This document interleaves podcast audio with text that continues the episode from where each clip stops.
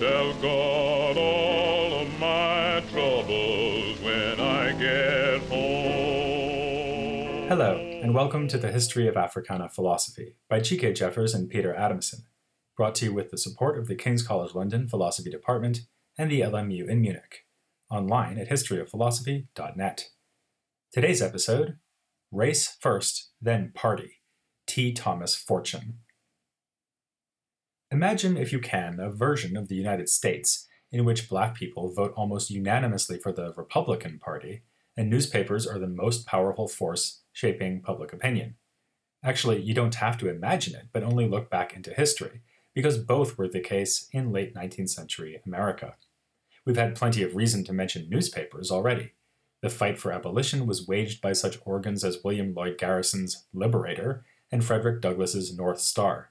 Less famous names were also getting in on the act, like John Russwurm and Samuel Cornish, who founded Freedom's Journal, and Mary Ann Shadd up in Canada with her paper, The Provincial Freeman.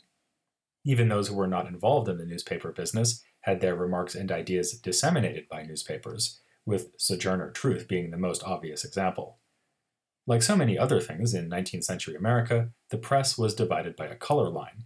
There was a Negro press, which spoke to the concerns of African Americans. Already by 1880, there were about 30 black newspapers in the country, and they had plenty of injustices to report, even if slavery had been ended during the Civil War. These included the rise of lynching, the lack of economic opportunity for freed slaves, and legal setbacks, such as the Supreme Court decision that declared it unconstitutional to legislate against segregation. The Civil Rights Act of 1875 had forbidden racial discrimination in hotels, public transport, theaters, and so on, but the court struck this down. They ruled that even if the 13th Amendment to the Constitution had abolished slavery, mere discriminations on account of race or color were not regarded as badges of slavery. As one observer trenchantly remarked, this was effectively a reassertion of the implication of the infamous Dred Scott case that the black man has no rights that a white man is bound to respect. That observer's name was T. Thomas Fortune, writing in a newspaper he edited called the New York Globe. Under a variety of names, including the Freeman and the New York Age, under Fortune's editorship, this paper would survive until 1960. In recognition of his work on this and other periodicals, another newspaper said that Fortune was without peer or superior as a colored journalist, and after his death he was hailed as the best developed journalist that the Negro race has produced in the Western world. But the word journalist may be misleading. He was not in the business of getting inside sources to spill secrets, interviewing politicians, or exposing scandals. In his hands, a newspaper, especially its editorial page, was the tool of a polemicist, or to use his favorite term, agitator. There were scandals enough in open view, inequities that Fortune was determined to defeat by using his pen with occasional suggestions that the sword might also be appropriate. His writings were designed to provoke outrage and determination in his readers, snapping them out of their lethargy or fatalism. This is what he had in mind when he wrote We believe in dissatisfaction, we believe in the manifold virtues of agitation. If, as they say, politics is war by other means, then Fortune pursued journalism as politics by other means. Which brings us back to that other exotic feature of 19th century America the popularity of the Republican Party among black voters.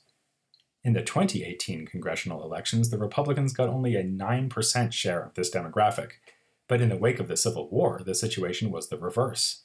Black voters gave massive support to the Republicans, who were the party of Lincoln, and despised Democrats as a party of racists who wanted to maintain white power in the southern states. Thus, we find other black activists, not least Douglass, saying things like, The Republican Party is the ship, all else is the sea. Fortune was different. He mocked such devotion as this eternal gratitude business, arguing that political support should not be offered in recognition of past achievements, but in expectation of support in the future. Not that the Republicans' past performance impressed Fortune overmuch. Even Lincoln, he observed, freed the slaves more out of political calculation than anything else, whatever his private feelings about emancipation may have been. And no wonder, because politicians are simply the servants of public opinion. Since the war, the party had done little for black people, whom it treated like babies. Fortune was so disappointed by this that he at one point proposed forming a third party that would actually take an interest in race rights. This was no act of disloyalty as far as he was concerned. We have not deserted any party, he wrote. The party deserted us. Fortune was taking a financial risk with this unpopular stance. He kept his newspaper, The Globe, independent of party affiliation, despite knowing it could harm its circulation. A bold and principled move, especially for a man who, despite his name, was constantly strapped for cash. You might say that Fortune was putting his lack of money where his mouth was. Fortune laid out a lengthy defense of his stance in an 1886 pamphlet called The Negro in Politics. It presents Republican politicians as having cynically exploited the reliable support of black voters. They used our votes and flattered self esteem just so long as our votes held out, but this political vassalage had won African Americans little real assistance. In fact, neither party cares a snap of the finger for race rights, and Republican partisans like Douglass are convicted of naivete. Partly, Fortune's polemic here is driven by tactics. Black people should make the Republicans earn their votes, and could exercise more influence by voting for both parties, if only to demonstrate that they are prepared to do so. But another factor is his understanding of what politics is all about in the first place. He ends his pamphlet with the words Parties are nothing but the instruments of tyranny when they degenerate into machines, when they cease to represent progressive justice. It is for the people to see to it that parties can serve the public interest or submit to defeat and humiliation. Four years later, he would make a similar point, saying, Parties are not things sacred to me. They are brought into existence by men to serve certain ends. When they have fulfilled the objects for which they were created, or when they prove false to the great purpose for their creation, what further use are they? Fortune teaches us that we should support political organizations only when we can convince them to represent our beliefs and objectives, and never because we simply identify with them as our side, like fans of a sports team. If no political party could claim Fortune's allegiance, then what could? In a word, race. This pamphlet offers the motto race first, then party, and throughout his career, Fortune consistently argued for unified action on behalf of African American interests. In the 1880s, he proposed and then helped to found the National Afro American League, which soon fell apart but was reborn in 1898 as the National Afro American Council. Fortune had noted that other demographic groups in America had organizations for promoting unity and to serve as a platform for political action. He was particularly inspired by the example of the Irish, whom he mentions often in his writings as another group that had suffered from oppression. Like the Irish subjects of Great Britain, he remarked, we have received everything from our country but justice. In a related move with similarly enduring resonance, Fortune argued against using the term Negroes, a term favored by many colleagues in activist circles. He preferred Afro Americans, on analogy to Irish Americans and other groups. He defined the Afro American people as a mixed race group, including not just black, but also colored people, where the color in question could even be white. The fact that Afro Americans can often, though not always, be identified visually by their skin color is actually irrelevant to their forming a subgroup of the population. What unites them is the same as what unites Irish or Italian Americans ancestry. Thus, he says, We are African in origin and American in birth, therefore, by the logic of it, Afro Americans. Consistently with this, Fortune, who himself had an Irish grandfather, by the way, had no patience for discrimination against lighter skinned Afro Americans by darker skinned ones. He had harsh words against Edward Blyden on this score, and was one of the few prominent activists publicly to support Frederick Douglass's decision to marry a white woman, Helen Pitts.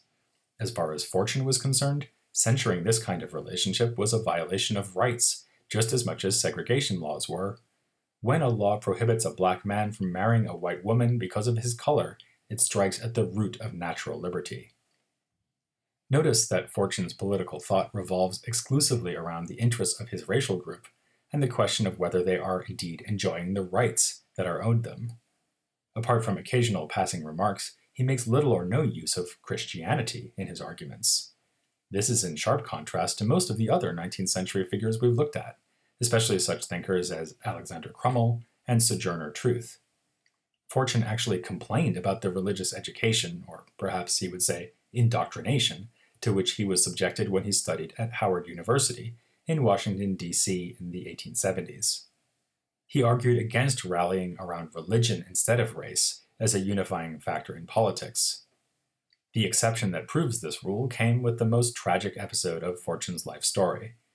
In 1907, shattered by overwork, money problems, alcohol abuse, and separation from his wife, he had a mental breakdown from which it would take him years to recover.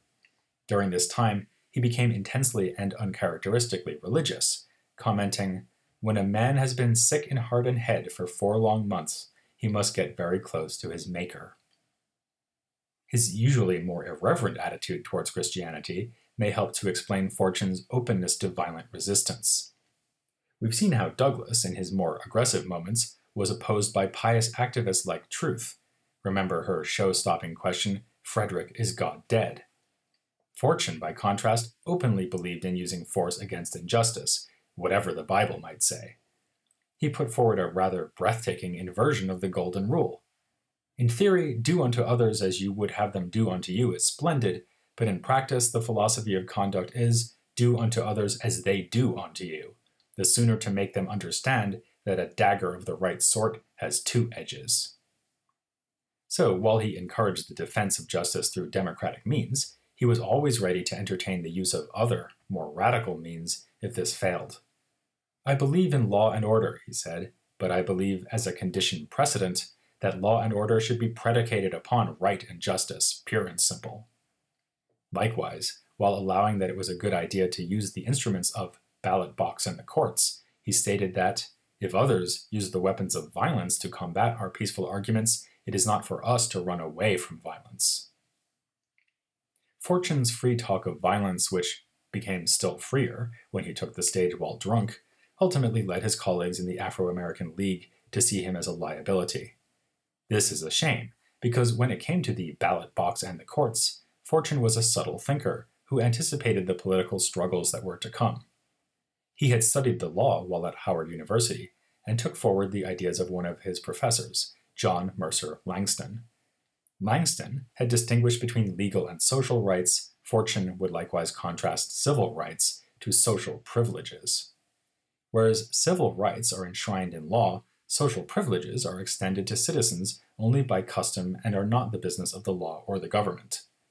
An example might be that we have a civil or legal right to free speech, but not a civil or legal right that anyone should pay attention to us when we speak. It's rude to ignore people when they talk to you, but it's not a crime.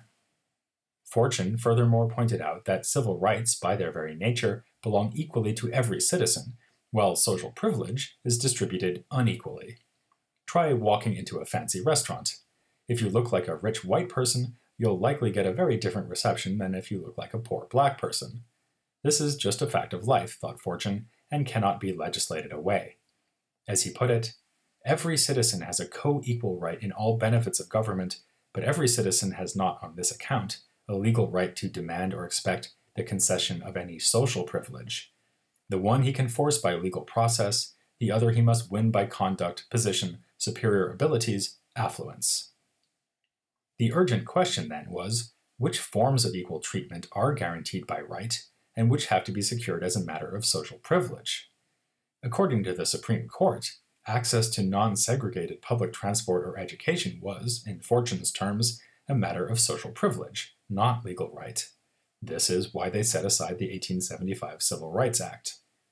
Fortune argued that they were wrong to do so, because the government's whole purpose was to protect the enjoyment of life, liberty, and the pursuit of happiness. As a matter of law, the waiters at the fancy restaurant cannot be made to smile and ingratiate themselves with the poor black customer, but they do have to offer him a table. Fortune thought, however, that justice called for more than just desegregating streetcars, hotels, and schools.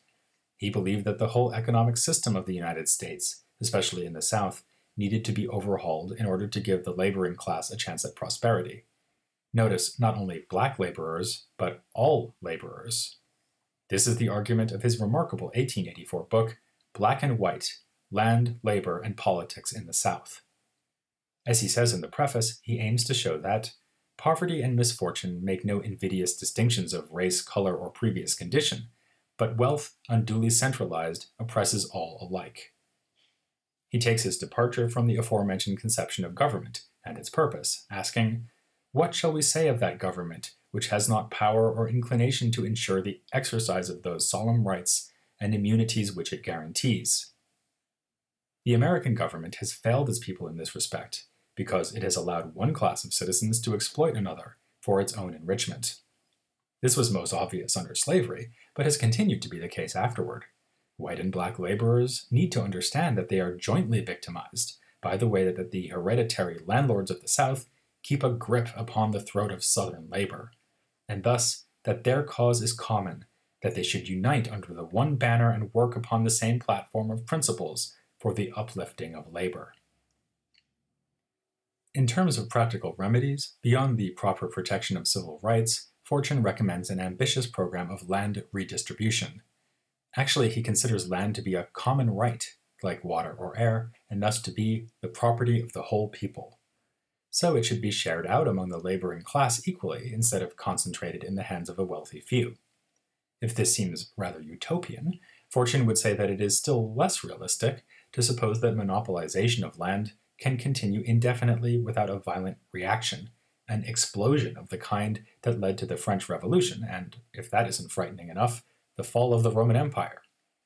Again, we see here his conviction that violence is an appropriate reaction to injustice. Indeed, it is an inevitable result of severe exploitation.